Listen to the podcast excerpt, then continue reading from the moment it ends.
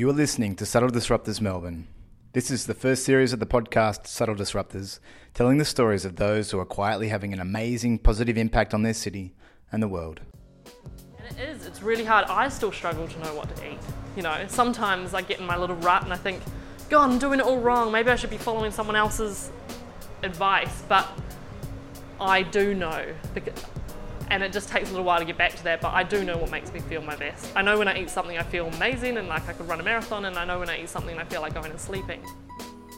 Understanding the impact that food has on how I show up in each moment, I count in my top five learnings of the past two years.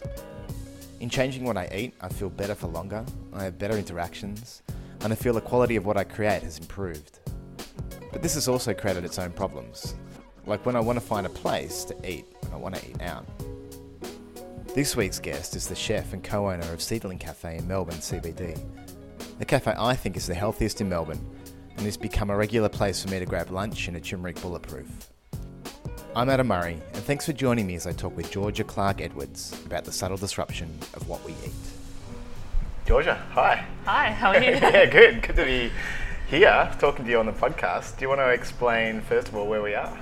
We're in Seedling Cafe, which yeah. is where I work and where I'm now become a co-owner of. So right. it's my space. It's where I yeah. spend most of my life. it's um, yeah, it's a tiny little spot yeah. tucked away on Flinders Lane near Degraves Street, and it's yeah, it's a little hub of healthy food and coffee, and sort of captures the Melbourne scene, I guess. Yeah. This culture. That's exciting that you've become an owner as well. Yeah, yeah, yeah it's um, sort of a dream come true, really. It's sort of something I've been pushing towards and trying to do on my own for so long, and it sort of just happened very organically in this place. So yeah, yeah it's great. Get to do something I love for a yeah. little while longer. yeah.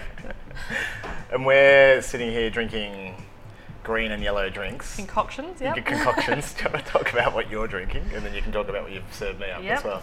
I'm drinking matcha tea, which is just a powdered green tea. Um, contains a lot more antioxidants. Like most people use the green tea bag and then you throw away all the green tea leaves and put it in the bin and you end up with a little bit of the antioxidants. Yeah. And so this is basically just taking all of that goodness and grinding up into a powder so you get everything in one hit.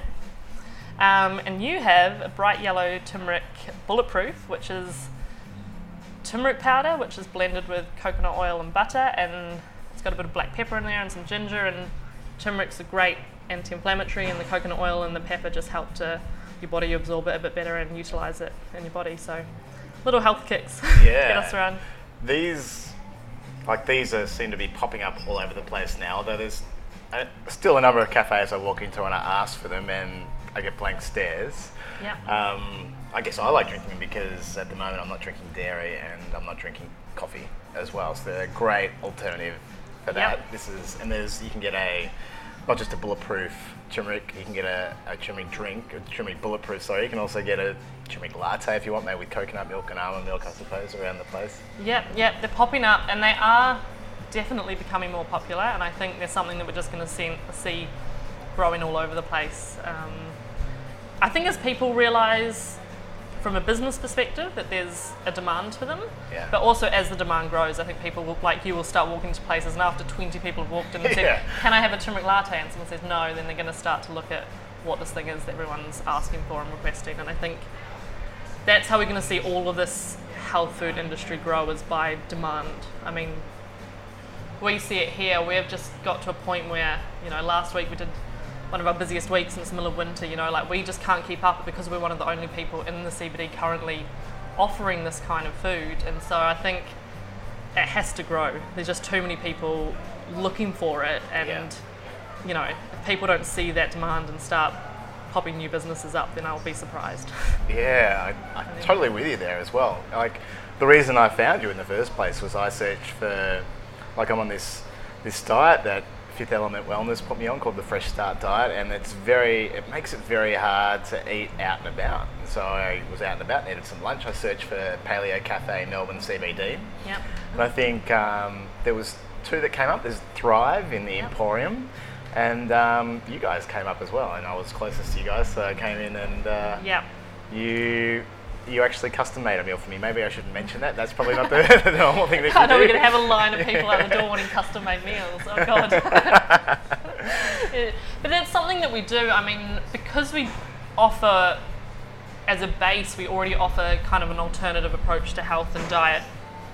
We then get all the rest of the people that are on more of an extreme diet or have more food restrictions or intolerances that come to us because we're already offering some of that stuff. And because in my own journey, I've gone through all of those things, and I've been gluten free, I've been vegetarian, and I've I've known, you know, I've experienced how hard it is to find um, food when you're out eating, and you know, part of the reason I love cooking food is that people can have that experience of eating out and enjoying food that someone else has made for them. Yeah. So I'm happy to go out of my way and cook for people, and it's not like meeting you and just getting to hear people's stories and why they're doing something and all of the background behind. You know, they walk into some places, people think, oh, that's an annoying customer. yeah. And for me, like we had a lady the other day, she couldn't eat. There was so much she couldn't eat.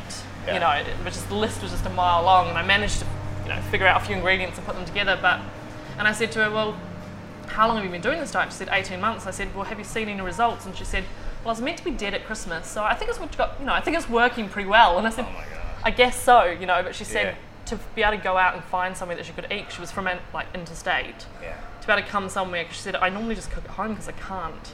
Yeah. So for me, that makes my day. I mean, and we have these little things, you know, it makes my job enjoyable because I get these little stories and these little snippets of people's life. And rather than it being a job where I go to work and just do something to, you know, to pay the bills, I get to see the change and the influence that I'm having within this community and within this growing industry every day. So Yeah. it makes it, you know, I come home from work every day with these stories from my partner about, oh, I had this today, and this customer came in, or yesterday I had a little boy with leukemia, and he came in, and, you know, there's just all these things and these people that you can help every day, which is awesome. I love it. When you when your work is aligned with your values and your passions, it just it becomes like that, doesn't? Oh yeah, Yeah. I, I find. Yeah, I guess I'm finding this more and more as my work becomes more aligned with my values. But yeah, that's sort of what you're talking about there. And it does, and it, I think for me, a big part of this process has been learning. I think, like you, you know, over years, you, you start to, you know, grow this awareness and you start to really become in tune with what you want and your values and your way of looking at the world. And mine has become more and more specified, and this is what I'm looking for, and this is the kind of job that I want to do, and this is the kind of work I want to offer into the world. And so when I came back from traveling last year, I got a job you know, to pay the bill. I had no money left, and I got a job, and I hated going to work every day. Like, I got those knots in my stomach. I knew it didn't align with everything. I knew it wasn't what I wanted to do, and so when this job came up, I jumped at the opportunity. Like, I knew it was what I wanted to do. I knew it was the kind of place I wanted to work at. And my partner was like, "Oh, you know, you're not sure about it. You're leaving like a salary job. Like, do you want to do it?" And I was like, "Yes." Like, I'm at a point now where I, I know how it feels to work alongside your values and to offer something rather than just going to work. Yeah. And I refu- you know, it's sort of hard to go back once you've experienced it a few times to go back and Yeah. just work a normal job. Um, yeah. yeah, I want to do something that inspires me every day. So Yeah. yeah, I think that's true as well. It does take time. Like sometimes you have to find out what your values aren't before you find out what they are. Yeah, Um, it's taken me quite a while, and probably some people probably find that very early on too. You know, they're Yeah. much more aware of themselves and you know what works for them. But yeah, it's a process of exploring and trying and testing and yeah. yeah. Um, tell us a bit about the cafe then. Like what what is the philosophy behind it? Like what you know you. It's um, Jules who started it Yep. with you. Yeah, that's right. Well, he started it. He how started originally, so Yeah. the cafe's been around for about two years now. Yeah. Um, I mean, it stemmed from, I guess, his lifestyle and wanting, you know, eating healthy food at home and his partner being gluten intolerant and, you know, not being able to find anything when they went out and sort of thinking, well, let's start with that. And it really has been a growing process as well. I mean, they took over a cafe that was buying in muffins and cakes and pastries and all the, you know, crap that you get everywhere else. And they lost a lot of customers. I mean, you take over a business and suddenly stop serving all the stuff that people are buying. It's a scary thing to do, and I can understand why people have their doubts about not serving mainstream because there is a demand for it. I mean, there's people Yeah. out there that just that's the easy option and they don't know any other way. Um, so it started slowly. Like we've, we've actually just gone 100% gluten free a couple of months ago. But it didn't start like, you know, we still had pulled pork paninis and we had a pasta salad. Like we had stuff that people could recognise Yeah. and then slowly, like over time, we've adapted that. So the basis, I mean, we're paleo inspired. Um, so that will pop up when people search it, and we get a lot of people that are paleo. But it's not everything that we're doing. It's um, we're closed. Sorry. You're all right. Actually, I'm actually. Uh, are you open tomorrow? Yeah, we're open from seven till four. All right. Can I look at the menu? Yeah, of course. It's just on the door there. Oh, it's, is on the other side? Yeah, it's on both sides. Alright, No problem. See you tomorrow. Um, yeah, we get people that try and come in every time. We came and did a photo shoot here the other weekend, and all day people wanted to come in. And they were like, "The food looks amazing. You're taking photos of. Them. Can we eat it?" And we're like, "Come back on Monday. I'm sorry. Always closed." Um, but yeah, I mean, the basis is just whole food. It's going back to like common sense, as I call it, which doesn't seem to be that common anymore. But this just going back to natural whole foods, as little processing as possible, sourcing, you know, ethically raised meats, free range, all of that stuff. Just Yeah. back to basics, really. Um, and yeah, I mean, trying to cater to different people along the way. So we try and offer options for vegetarians, and we have vegan sweet treats, and we cut out refined sugar, and you know, and then we follow a bit of that paleo lifestyle as well. So Yeah.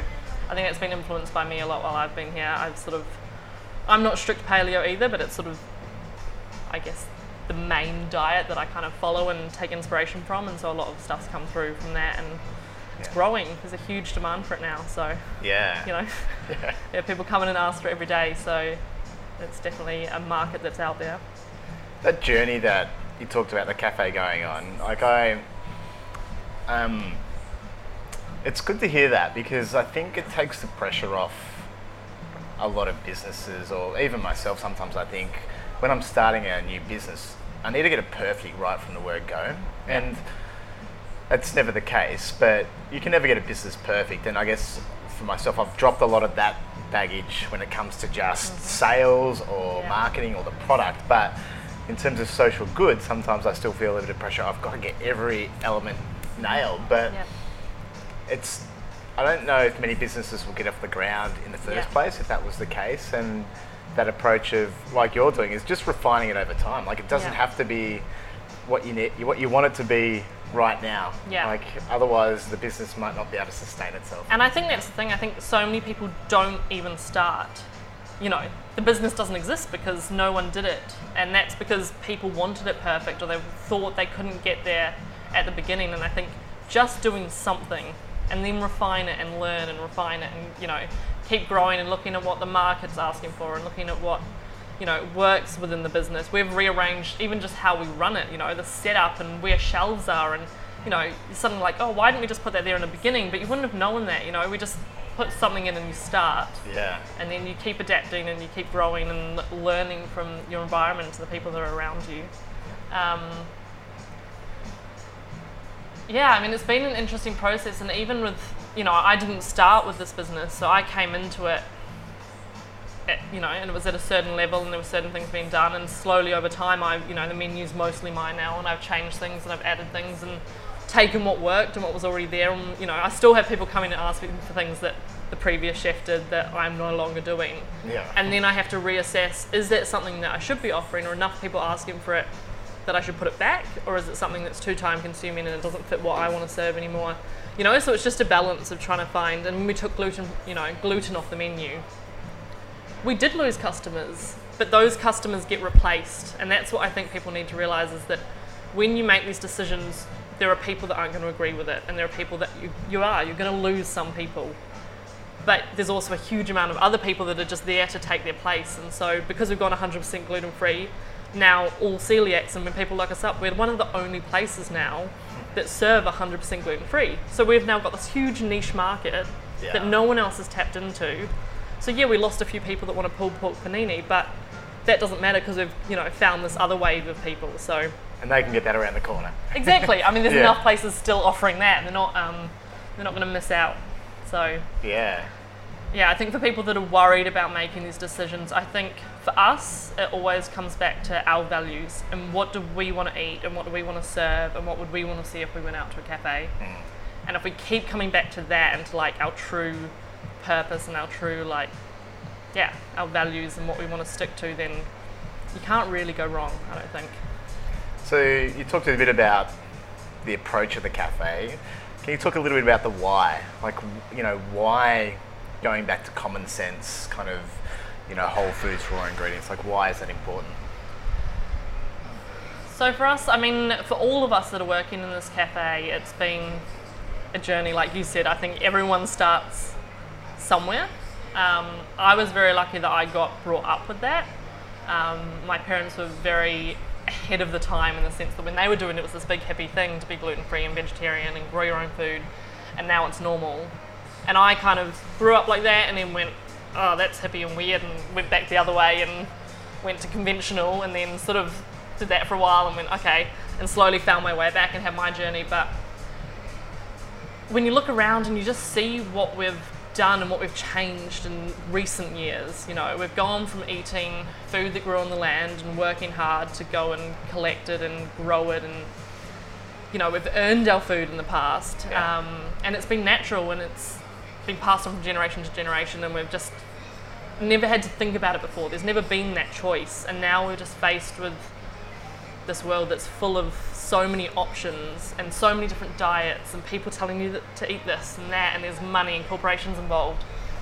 And I think for me it's just taken a lot of reading and a lot of research and a lot of testing my own body and what works for someone else won't necessarily work for you. And I think it's so easy to want a quick fix, you know, like everything this day and age is so fast and everything's got an answer. And I think with food and with diet, it really comes back to taking a slow approach and going back to basics. Looking at what, you know, if your grandmother would have recognized it. Does it have 20 ingredients on a packet for apples? I mean, it's not an apple then, is it? Like, it, if it doesn't have an ingredient list, it's probably what you want to be eating because Yeah. it's from its naturalist, you know, form and its natural source. Yeah. Um,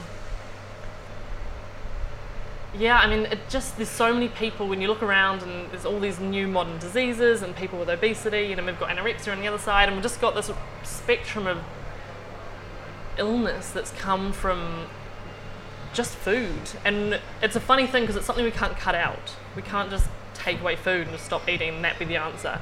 We have to eat, you know, a few times a day to survive, and so it becomes up to us to sort of really look at what am I eating? Does it make me feel good? Is it good for the environment? Is it good for the world around us?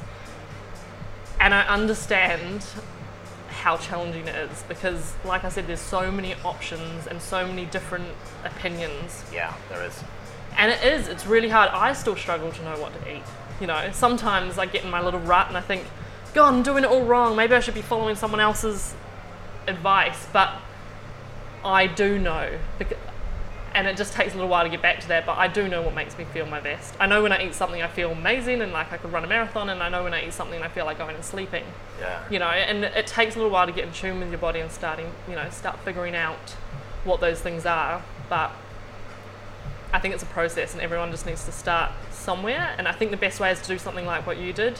You know, do a diet or do a drastic change. Take quite a lot of things out.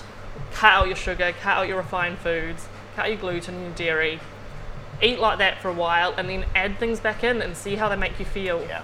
test it because you're not going to know like if you just take out sugar and you still feel crap you're not going to know what it is that you know what the trigger is so if you take everything out and sort of do some kind of elimination diet Yeah. and then add things back in and test yourself you'll you'll figure out what works for your body Yeah, I, that was pretty amazing doing that. And I, now I notice, even if, like, I order something at a restaurant and there's something not quite right in it, I can just feel it now. I'm like, I don't know what that was, but my head's buzzing in a way that I don't like it buzzing, or I just, yeah, I might feel bloated, or whatever it is. Like, I'm not at my best. Um, I'd be interested to hear your answer to this about what have you what have you noticed about the way you feel now? Like for me, I've just noticed that my energy levels are much more constant. Like I don't have. I think you might have actually asked me this. What did, what did you what have you noticed about how you feel? And I hadn't really noticed anything. But then when you prompted me to think about it, I just noticed that I hadn't noticed big highs or big lows, and that was Yeah. the thing. I'm just like in the morning, it's much easier to get up and just get going straight away. And in the evening, I've still got energy, and like I feel tired at the right times, but it's like through the day, I can kind of work pretty constantly. I still need to take breaks and that kind of thing, but that's been the thing I've noticed anyway. And I, Yeah. It's been great. What, do, what about you? Yeah, I mean, I'm definitely the same. I think, like you were saying, you wake up in the morning, you've got energy, you get tired at night. We've forgotten that that's also normal. Yeah. Like, you d- you're meant to feel tired when you go to sleep, but like properly tired. Because I remember, like, I was having so many coffees. You know, I used to just run on coffee, and then I'd kind of be exhausted at the end of the day, but not because I was still buzzing on caffeine and I wouldn't sleep very well. And I'd wake up in the morning still exhausted and have more coffee, and it was sort of like this constant cycle. And I'm the same as you now. Like I, I still have a coffee, but it's mid morning and it's just for pure enjoyment, rather than using it at the beginning of the day to wake up and not having too many in the afternoon so that I'm not going to fall asleep. Yeah. And I am. I'm tired when I go to bed, but that's like that's how you're meant to feel at the end of working 12 hours. You know, you're meant to feel tired. Yeah. And I think that's another part of it is getting back in touch with that. Like, are you really tired? Do you need to sleep longer? Do you need to rest? Are you getting sick? Like instead of popping 10 pills, maybe you just need to stop and have it, give your body a break. It's your body's way of saying, slow down, have a break, chill out for a bit, and then keep going, Yeah. rather than trying to mask all these symptoms. So I think, yeah, for me, it's yeah, the energy levels are definitely a huge part of it. I think, like you said, uh, being bloated, my weight going, you know, weight going up and down because you're doing one thing and you're doing something else. I mean, just being at a healthy weight and being happy with that, I think, is another big part of that. I think, especially for women, also affects men, but I think for girls and stuff these days, you know, for so long I struggled with my body image and struggling with what to eat and going through all of those diet phases, going on a really restrictive diet and then not being able to sustain that and then binging and then feeling crap about myself, so going back to it and being depressed and all of those things that just are this crazy cycle. And I think when you can come back to sort of your true self and rather than looking at all these image based things, actually taking note of those things. How do I feel? Do I feel healthy? Do I have energy? You know, do I look healthy? Is my skin good? Rather than just looking at weight and size and a number on you know a scale. Yeah. Coming back to sort of the bigger picture. Um, you know, I went and ran you know eight or nine kilometers the other day, which I haven't you know I haven't done for however long I don't know a year or something. And I can because I'm just at a point where my body, I don't train all the time, I go through phases, but when it fits in with my lifestyle. But I'm just overall, I'm just healthier and stronger at the moment, and I think that's really come through. Now that I've got a, a good diet and I've sort of taken the pressure off, so I don't always go and train, but I like to as well, but when I can fit it in, I do. But it's really to me the fundamental part is coming back to why am I doing this? Because I want to feel fit and strong and healthy all the time rather than Yeah. for three weeks and Yeah. then go back and then three weeks again. You know, it's more of a balance. Yeah. Just to, you did touch on it, but the stuff you're describing there, I imagine is probably the way a lot of people feel. Like those cycles that you were talking about, that, you know, those, um, going through those kind of just feeling so shitty about yourself and then, you know, almost feeling high about yourself. Yeah. What, for you, how did you break that cycle? Like, was there, was there a moment or how did you, you know, how did you stop it from being that cycle and sustain where you are now? Yep. It takes a long time. Um, it takes a lot of hard work, and it takes a lot of being very, very honest with yourself. Um, I guess are the key factors. It started with gaining an awareness about it. I started to study. I studied sports nutrition, and that was very much that go to the gym, have whey protein, rah, rah. you know, it was one style, um, kind of dogmatic style. And so I followed that for a while, and I was living in the UK, and I was uh, 18, and I'd always had a really bad body image, and I'd already through my sort of teenage years gone through, you know, running like crazy, and then being really restrictive and trying to gain this ideal body, um, and constantly fighting in my head. I guess that, I'm sure people can relate to that. That just I'm overweight, I'm this, I look in the mirror and I'm ugly or I don't I'm not good enough. And it just now when I look back I think how much time and energy did I spend in that cycle, sort of going round and round and round and round, just thinking about that and not doing anything because I was scared that I wasn't good enough to do that. It just kept coming and I think that that overrode a lot of the decisions that I made when I was younger. Um, and so then I moved to the UK and I got sort of got involved with the gym and then through them met a lot of like sort of hardcore athletes So I started training with them and I dropped my diet and I got very, very skinny and dropped a lot of weight. But even then, like now I look back at the photos and I think, God, I was so slim. But then I wasn't slim enough. You know, you still look in the mirror and because I hadn't sorted out my head, Yeah. you're still always aiming for some like far off goal that you're never ever ever going to get to. And so through that, and I did my sports nutrition, and then I went to India and did yoga and trained as a yoga teacher. And that was sort of my that and a combination of starting to get into a little bit of that self development world and sort of looking at lots of different teachers and lots of different angles on life um, and really reassessing and going inside and saying, what am I doing? Why am I here? You know, what's the bigger picture in this world rather than just the images that we're being shown on TV? Yeah. Um, but I think that's where it comes. That's what it comes down to. It comes down to sort of looking inward and figuring out more who you want to be as a person. And like I said, I think it's hard. It's hard because there's so many images and things we're being told. But I think you almost have to sort of put shutters on and sort of say, no, what is it that I want? And I mean, I still struggle with it. It's constant and it's constant work. Like you have to rebuild these whole neuro pathways. You know, you've told yourself, I'm fat and ugly for 20 years, or 30 years, or 40 years, whatever it is. It's going to take a long time to sever that and Yeah. to start saying, actually, I'm good enough. I'm okay with how I am. And for me, it's become a lot of accepting that I have good days and bad days.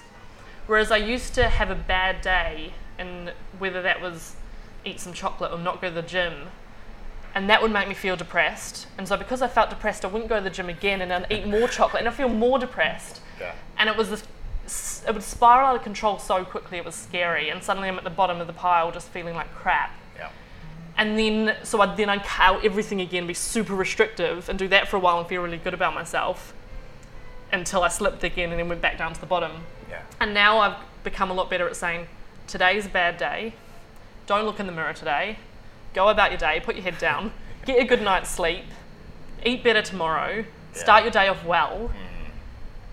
and then, you know, a day or two later you feel fine again. And so I've learned to sort of balance that. But I think taking care of yourself and showing yourself a bit of love and a bit of care and really learning to understand your body and you know you have cycles. Life's you know it goes up and down and up and down and you know i'm now working crazy hours. I can't go to the gym every day. And instead of beating myself up about it i figure out a time where i can go for a walk or i can walk home from work or i can fit in little bits where i can. And that has Yeah. to be enough at the moment. And i have to just accept that at the moment that's how life is it's not going to be forever Yeah. I'm going to figure out time to go to the gym again in the future or to go to yoga or whatever it is. But to me, that used to be, oh, like in my head, that was George, you're being lazy. Like, you're, you're going to be fat for the rest of your life because you didn't work out this week five times. Mm. And so it's really gone back to sort of, yeah, learning what's okay and what's not and learning to treat myself well rather than just beat myself up the whole time. Yeah. So, So many good points there. Couple, the one that you just mentioned at the end, I really liked the, and that's one that used to be in my mind too. It was kind of like the way I am now is the way I'm going to be forever. So if I'm not, if I'm not exercising now, that means I'm never going to exercise again. Yeah. And it's just like, ah, shit, like I'm stuck. Yeah. They're like, no, that's I'm going to give up now. Yeah, that's right. Like I'm done. It's Yeah. too late. But no, that's just that's just the way things are right in this moment. I've got to do the thing that's in front of me right now, and then tomorrow I'll get a good night's sleep tonight, and tomorrow, who knows? You know, Yeah, it'll it's be a a, new different day. day. Yeah. Yeah. The other one was just the. I was interested to hear that you did yoga teacher training as well, and um, how that how that fit into your journey too. Because for me, it was. Um, I think meditation played a part in that in my journey Yeah. as well, and just being able to see. I did Vipassana meditation, and it's. Um, Isn't it great? yeah, I've done it. You've done it too, Yeah. yeah. And it, I think Vipassana means as things are, or. Yep. And for me, it was about yeah, seeing my body as it was Yeah. and accepting it as Mhm. it was in this moment, and then being aware of what was going on in my body, and then understanding then how food, the impact food had. Because up until that point, food and exercise for me were were kind of about about two things: looking good, and living a long life Yeah. giving my body what it needs to be the best I can be in each moment. Yep. You know, and my body will then look how it needs to look. Like that's a secondary thing, and it'll sort of it's a little bit irrelevant because it's about what I'm what I want to contribute. what you can yeah. put into the world right now. Yeah, that's right.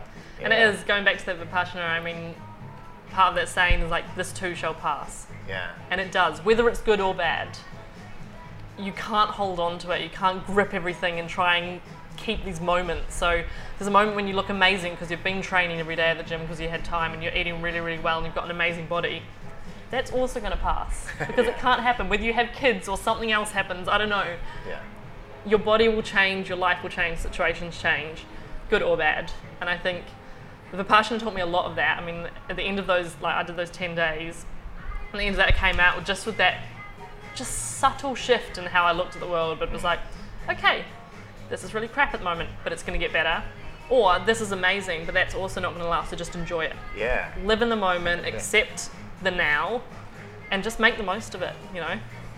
It's been, um, it's an interesting journey, and like you said, it's a journey.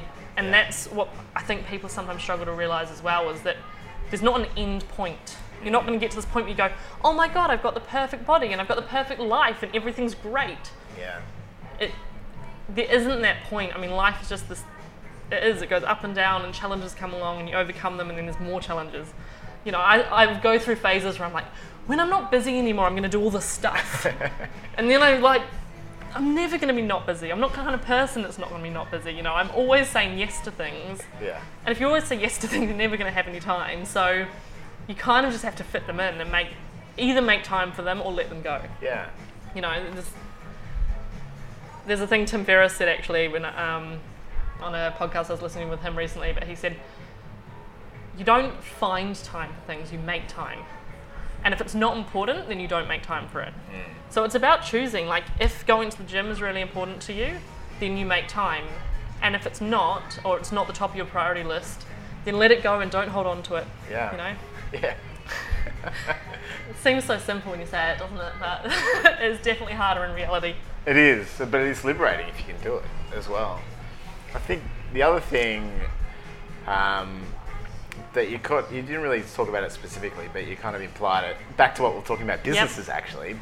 It's, I think it's part of it is just doing a little thing and seeing the improvement as well, not thinking that I have to, you know, go on these big meditation retreats, or you know, it is helpful sometimes to do an elimination diet, Yeah. but maybe it's not always necessary. I'm just, I guess, I'm trying to break it down a little bit for for people who uh, what we're talking about might sound a bit overwhelming. Um, even just making one change, experimenting how that is for me, I notice it doesn't just have an impact, say, on my food, but then I actually meditate better, or I'm more productive at work, or I sleep better. It just, it's like this web, and I've pulled up one part of the web, and everything else just gets raised up a little bit, and then I can pick up another part of the web, and you know, just I can tackle it a of little bit at a time. things, actually, going back to Tim Ferriss, another thing that he said, actually we quoted from someone else, but just do something small. And his example was flossing your teeth. Just tell yourself you're only going to floss your two front teeth, and that's all you have to do. And you can go to bed after you've flossed two teeth. Yeah. And you might just do your two teeth for a week, and then you're going to go, it takes me 30 seconds. I'm actually just going to do my whole mouth because it takes me no more time. and you've got the habit there, but the habit's what's important. I think habit change is the hard part. Yeah. And so don't say you're going to go for an, you know, to the gym for an hour every day or walk for an hour. Say you're going to get five minutes of something in for that day. And if you go out for a walk for five minutes, you feel really good and you've got time and you keep walking, great.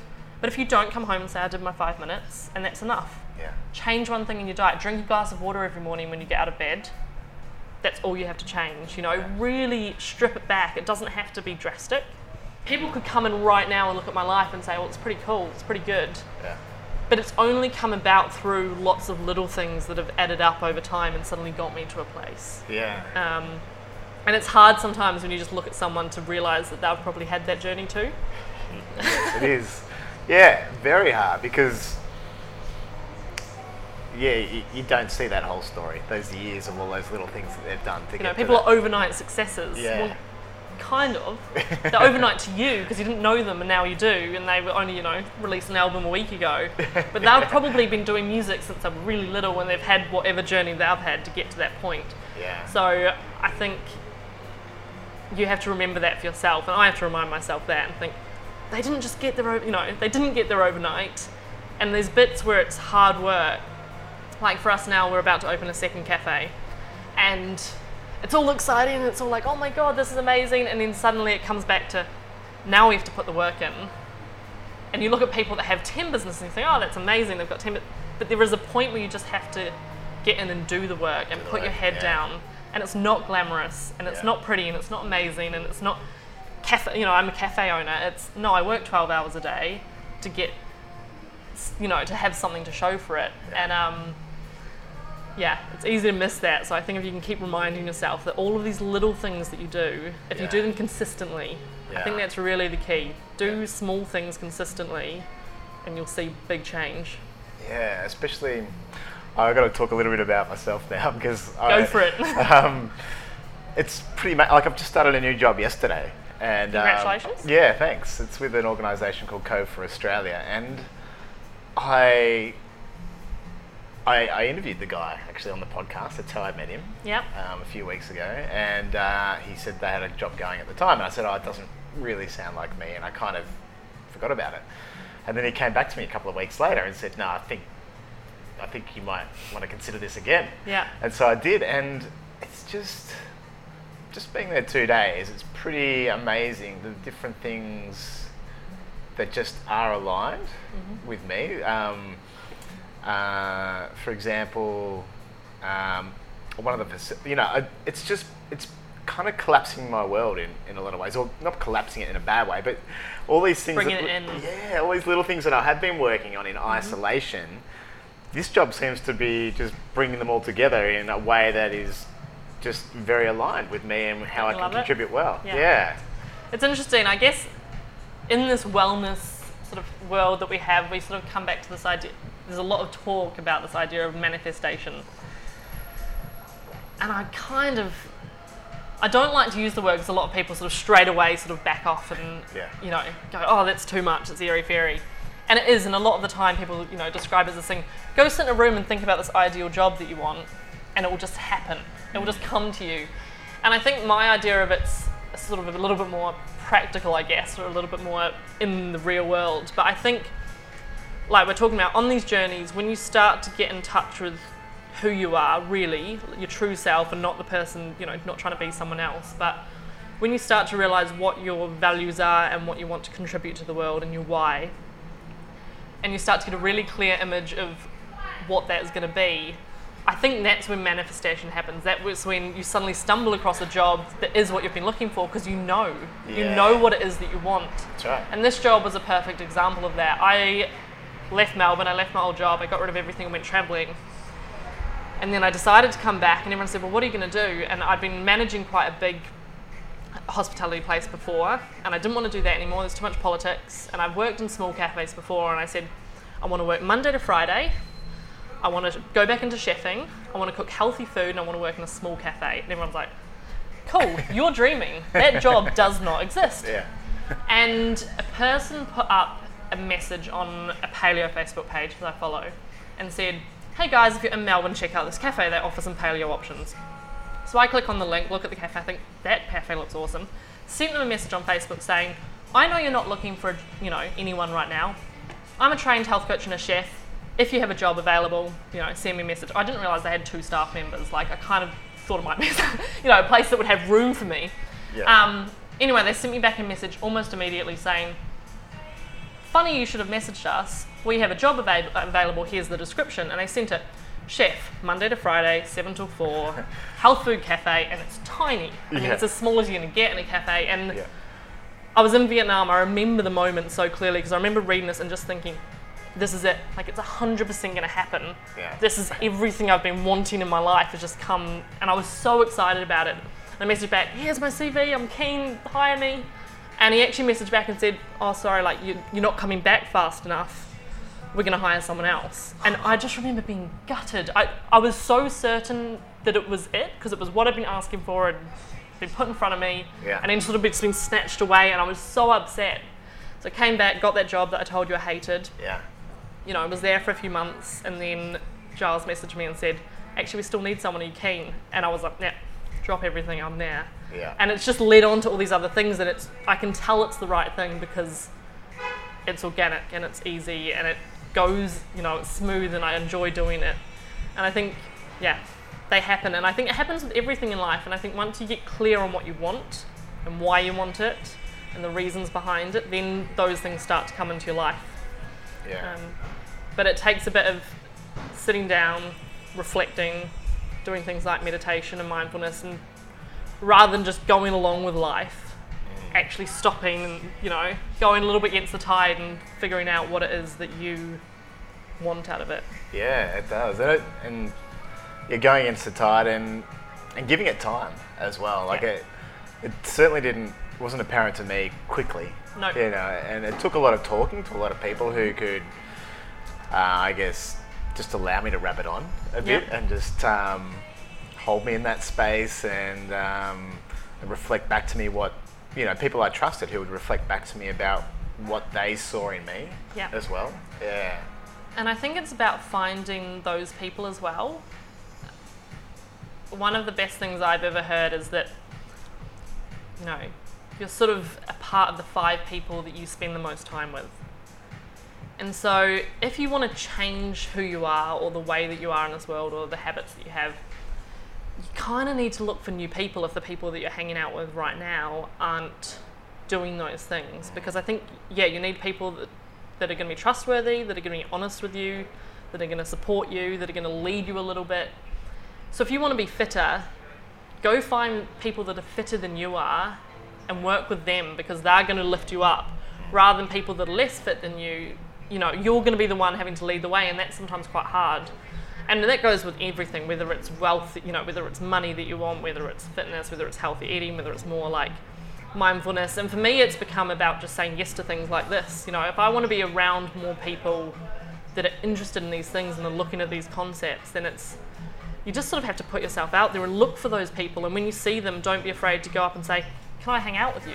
Can I go for a coffee? Will you chat with me? You know, like I want to learn about what it is you're doing. Yeah. Can you teach me? And I'd be very surprised if someone turns around and says, Nah, I don't want to talk to you. Yeah. I don't want to hang out. Like everyone's got time. And most people sort of honoured or, you know, want to give you that information because that's how all of us get somewhere is someone else told us, Yeah. you know, and that's how it is. You pass it on. And I think sometimes it's hard. It's a very, it's this world that we live in that's sort of, you know, you're always afraid someone's going to say no or reject you or whatever. And you just have to do it. You just have to practice over and over and over again. And you'd be surprised if you keep asking people that 99.9% of the time people are just going to say yes. Yeah. You know, it works. Yeah, people that have people have learned stuff and experienced stuff often want to teach that and share that experience with other people because they Yeah. know how helpful it is. Yeah. That's how, you know, that's what keeps it all going. And for me, one of the things is setting little challenges. So if you say for the next 30 days, every day I'm going to do something that scares me, or every day I'm going to ask someone for something. yeah. and just make it a challenge and make it something that you're accountable to and it's a sh- even if it's a week you know set yourself a amount of time and a specific thing that you're going to do every day for that amount of time and i think when it's like that you sort of you almost can't excuse yourself you can't just sort of say oh no i'm not going to do it i'm not going to say anything you know you have to ask one person that day so it might as well be right now might as well you know do it in the moment don't think about it too much and then the more you do it the easier it becomes all of these things just take practice So uh, I, I know about one of these challenges that you've done. You, do you want to talk about that and maybe what Yeah. you're doing? Are you following another one right now? I am actually. So, the last challenge I did was 30 days of cold showers. Um, I read it on a blog called Impossible, and he said if you want to do anything in your life that's hard or that's impossible, start by going right now and taking a cold shower, and then do it for the next 30 days. Because theory was, or is, that if you go and take a cold shower, so for me it was standing, it was the middle of winter, so for me it was standing for three minutes every morning under a freezing cold shower. I didn't use any hot. Um, and basically that was meant to be the worst part of your day. Like that's miserable. It sucks. It doesn't get easier. It's just meant to be hard. Like there's, there's no don't get used thing like, Yeah. oh, you get used to it. It gets better with time. Like it doesn't get better with time, especially when you're going into winter. Like it gets colder, and some days it just, yeah, you're like this. It wasn't even this bad yesterday. Yeah. But the point is that it's about that discipline, and I think, like we said, it's not easy to change your habits. And so, if you choose one of these things, it's quite hard. Everything else seems easier than getting in that cold shower in the mm. morning. So, if you sort of force yourself through that, and you get in the cold shower, and you're standing there thinking, "Why the hell am I having a cold shower?" And then you get out, and five minutes later, you're warm, and you think, "Oh, wasn't that bad?" And then the next day, you get there and go, "Why am I having a cold shower again?" like, and you keep having to, you know, and that's what we are talking about before with those neuro pathways. Like, you have to keep retraining your brain. It's okay. I'm not going to die if I have a cold shower. You know, nothing's going to happen that's, you know, going to be detrimental to my health if I ask someone for a favour. Whether they say yes or no doesn't really matter. Nothing's going to happen to you. you know, yeah. you move on. Life moves on Yeah. you forget about it until the next time you have to do it. And the more you do it, you know, you do, you retrain your brain to sort of go, okay, this is what I'm in for. Um, and I highly recommend it. Anyone that wants to really change their life, go and have 30 days of cold showers starting tomorrow morning. Um, Just before you get to what you're doing now, I I do. you co- also I- participate in this. Yeah, I don't do the three minutes. I do 30 seconds at the end of my shower, which I find like yeah beneficial for so many reasons. Like I, I never, I still don't get used to it. I've been doing it for ages. I don't get used to it. Uh, I still, I still have that moment just pretend because I have a hot shower to start with, and I have a cold shower, and then I'm out of the shower. And that moment where I have to turn the hot water off is just still every time. It's still a moment of, am I going to do this? Am I really going to do this? Yep, just do it. I do it. But for me, one of the things is just that, oh, well, I can put up, I can really put up with really uncomfortable feelings. For like, I'm kind of huffing and puffing, and I'm making weird noises, and my body's moving around this shower like it never has.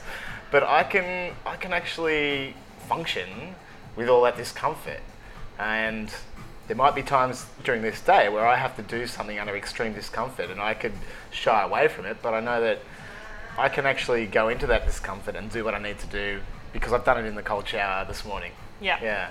And it is, it's a really good basis for everything that we're talking about because changing diet, changing exercise programs, none of it's fun and easy. You know, it's not easy to cut out delicious, you know, sugary drinks from up the road, Yeah. but and it's uncomfortable. In the beginning, it is a change, it's uncomfortable, your body reacts, your body goes, I need that sugar. You have to go through that uncomfort before you get out the other side and say, actually, it's okay without it. Yeah. And so by doing these little things like the cold shower in the morning, you're sort of just teaching yourself that that you know that you survive, that you can go through uncomfort, and that you. I find that you're actually stronger than you know you're stronger than you think. You can deal with a lot more than you think. Um, and in this day and age, with everything being made to be as convenient and as comfortable as possible. You know, that's what our world's becoming is what's the most convenient way to get something done? How can I do the least amount of effort and go through the least amount of discomfort to get whatever it is I want right now?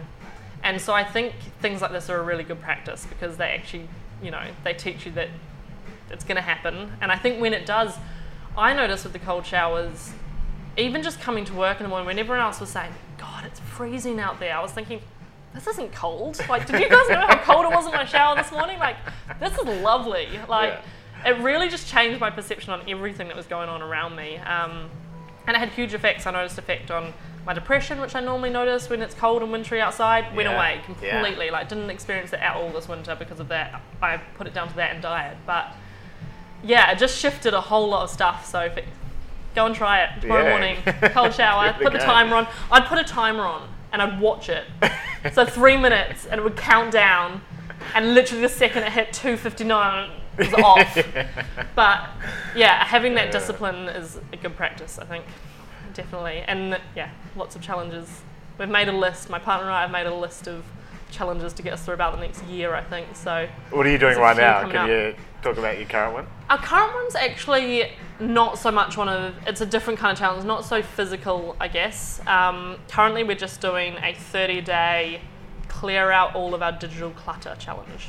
So, by the end of these 30 days, we have to no longer have all of that spam coming into our inbox that we haven't bothered to yet unsubscribe from and reply to all the messages that I fail to, you know, message people back or text people or call that person I've been meaning to call. We've sort of bundled all of that together. So all those things we've been meaning to do. That's um, the current 30 days, but Yeah. yeah, I've got all sorts of crazy plans lined up. it's fun, and finding someone to do it with is fun. Yeah, um, it makes yeah. it a little bit more, you know, enjoyable. It makes it a bit more of a challenge. You can hold each other a bit more accountable to Yeah. what you've just set out to do. Yeah. Um, Uh, maybe if we just bring it back to the cafe Yep. then for a little while, and we'll talk. Um, wandered wa- off a little bit. um, yeah, we did a little bit. I wanted to talk a bit about. You're the chef here. Yep. Talk us a little bit about the menu and what the you know popular items are on the on the menu. So the menu, I mean, it's relatively small, I guess, compared to a, a conventional cafe. We also have a very small cafe and we have very limited seating, so we're not going to have. It's not worth me having, you know, prepared items for 30 different things when we've only got 10 people come and sit in here, so we're never going to sell it all. Yeah. Um, because part of what we're trying to do here as well is, I guess, minimal waste, and we don't throw hardly any food away at the end of the day. Yeah. Um, so the menu's pretty basic. I've tried to stick to a lot of conventional cafe items or things that people are going to recognize when they come and sit down, but improve them, made them healthier. As we said, we've got no gluten in here. We have a lot of paleo options, so I make breads that don't have any grains or gluten in them, and we use that as an alternative.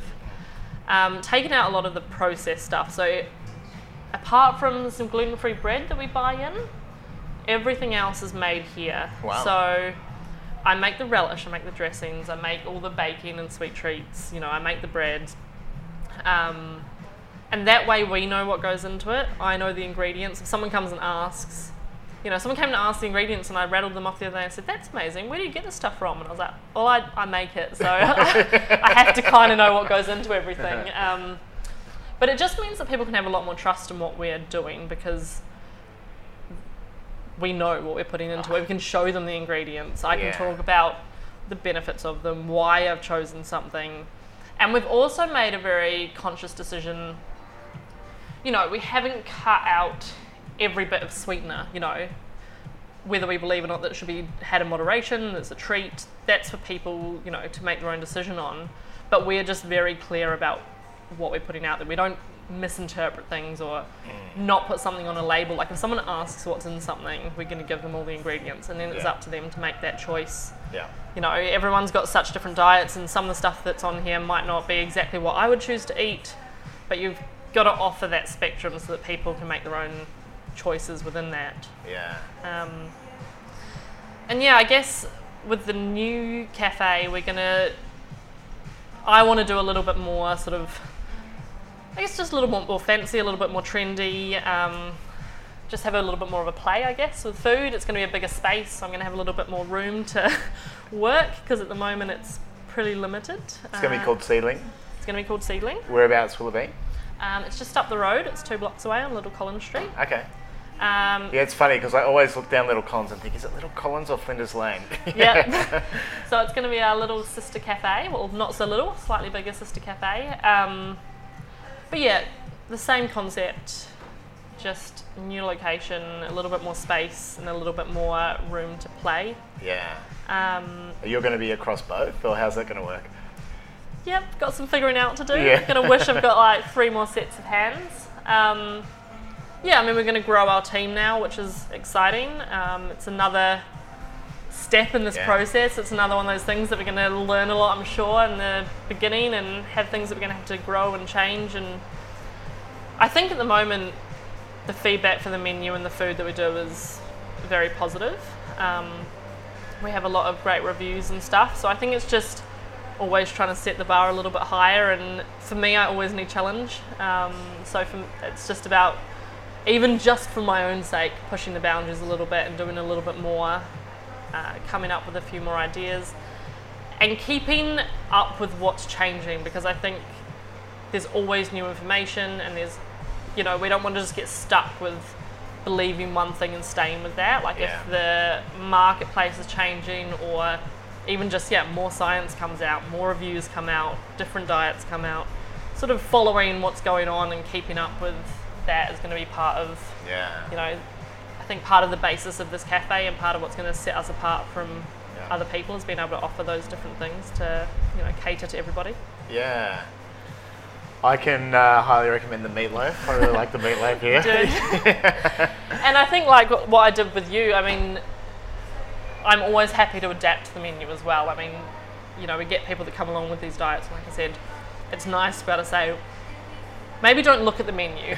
Just tell me what you can't eat Yeah. and what you like, and I'll Yeah. try and make you something because I think that sometimes is the hardest part, is just for people to be able to go and say, oh, I can't really eat anything on the menu. I'm like, don't bother looking at the menu. I know what it feels like. Just tell me what you want to eat, and I'll try and make you something. I've got ingredients, so I think that that's a big foundation. And I think that's what's great here is that we end up with this little community of people that just come back mm. all the time because they know us and they know our food and they know that they can order what you know suits them and their diet and their lifestyle and it's healthy enough that they can come and eat every day. If they're busy corporate workers and they can't find the time to cook and prepare their food, then they know that at least they can come here and everything's made from scratch and it's fresh every day and they can come and have a salad and it's not going to be detrimental to their health. Yeah. Um, I think we've been going on for a while. It's been a great conversation. There's um, a couple of questions I ask at the end. Yep. Maybe we can talk about those now. But the first one is about something outside of uh, what you're doing right now um, around food and cafes and healthy eating. Is this something that you daydream about disrupting one day or being a part of? I've actually thought about this because I was listening to your podcast on the weekend, Yeah. hearing this question. Um, and actually, something that's come up very, very recently after listening to some other podcasts and what's going on. But I think the education system would be something that I'd love to tackle at some point in the future. I just think that there's so much wrong with it, but I also think it's just such a great place to start. I think teaching kids the fundamentals, all of the stuff that we're talking about that you learn when you leave school and you're out in the world and you're trying to figure out what's going on and what's the right thing to do, Yeah. whether it's mindfulness or whether it's exercise and diet and being conscious and you know ethical and all of these things that you sort of cover in this podcast. Yeah, if we could go back and sort of start to teach kids that from an early age, I'd love to do something in that realm in that field at some point. Yeah. What was? Did you have a pretty standard educational background? No. No, no, I was a Steiner Steiner child. Yeah. So yeah, I got brought up with a Steiner education, which is obviously already sort of outside the box and gave me a a different outlook, I guess, compared to a conventional education. But even that still follows, you know, some conventional principles, I guess, in terms of just how you do school has always been the same. And I think there's a few things that need to change even within that. Uh, an interview I heard the other day with Seth Godin, um, who's amazing, but he was saying even something as basic as you know we go to school and we listen to a teacher for eight hours a day and you know a sort of lecture style and then we go home and do homework. He's like why don't we go home and listen to lectures and then come to school where the teacher's there to ask questions and interact and do the learning while we're there with them? Yeah. you know just these basic things and then i guess yeah going in and just teaching kids more about the world that we live in and rather than putting so much importance on passing a test at the end of the year that they may never use again in algebra Yeah. sort of going into more like the fundamental human stuff and emotional Yeah. interaction and what part we play in the world and Oh, yeah. all of that stuff. I mean, there's so much you can go into, but yeah, I think if we could start with kids and start teaching them those things at the beginning of life, I think we'd have a very different world. Yeah, I look so agree with you there too. Like my kids are in just starting school now, and um, and yeah, just thinking about yeah all the amazing things I'm learning now in my thirties. That if I had had some basis in that, yeah, in my teenage years or even earlier, Yeah. what um, different decisions I might have made coming through, and different more that I would have been able to contribute, I guess. And even I think teenagers is a good um, is a good place to sort of look at, especially because it's such a hard time in your life, and it's also a time when you're really looking. You start to look out at the world and what it is around you, and I think you're so so much influence on you at that time. Um, and so many challenges and I think if you could at that point sort of be taught some of these things and be taught you know about better body image and about self-esteem and about mindfulness and about being your own self if you could learn those things then um, it would make, a, make a huge difference because I know yeah there's so many young kids struggling now in the world trying to figure out who they are why are they here Yeah. you know why don't they look like the person on the billboard what diet should they follow? You know, those are the sort of things that you shouldn't really be worrying about when you're 16 and you leave school and you do all this stuff and you realize it wasn't even important. So if we could go back to them and sort of teach them something now, it would be amazing. So That's cool. Something yeah. for the future. Yeah. and yeah, the last question, which you might be ready for as well, but what's what's a small change that you've that's I guess started you on this journey or sustains you on this journey that you've made in your own life that's had a had a, a positive impact on what you're doing? It might be interesting for other people to hear about as well. something that I've done on and off over the years, but I'm definitely doing much more consistently now with my partner is gratitude. Uh, it has a huge impact on how you look at the world and when you get caught up in all of that stuff, whether it's your body or your life or things aren't good enough right now or you're at the you know you're down in the dumps i think. So our practice is that every evening whether it's over dinner or when we get into bed three things we're each grateful for. And one of them has to be something quite small such as the weather or your pillow or the you know a glass of water that you had something mundane and then the rest you know the other two can be big things or small things. But mm.